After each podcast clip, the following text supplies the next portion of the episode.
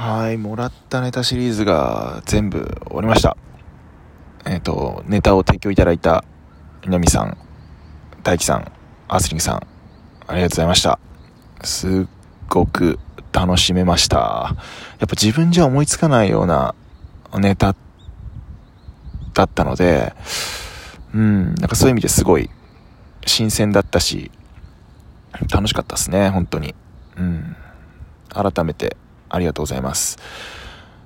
まあ、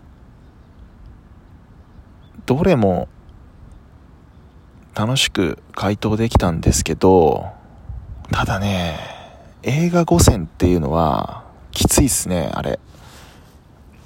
5選なんて選べるわけないですからね。だから正直、上位5選とかではなくて、なんかその時思いついた映画をただ、ポッポッポって喋っただけなんで、うん、ちょっとあれがきつかったな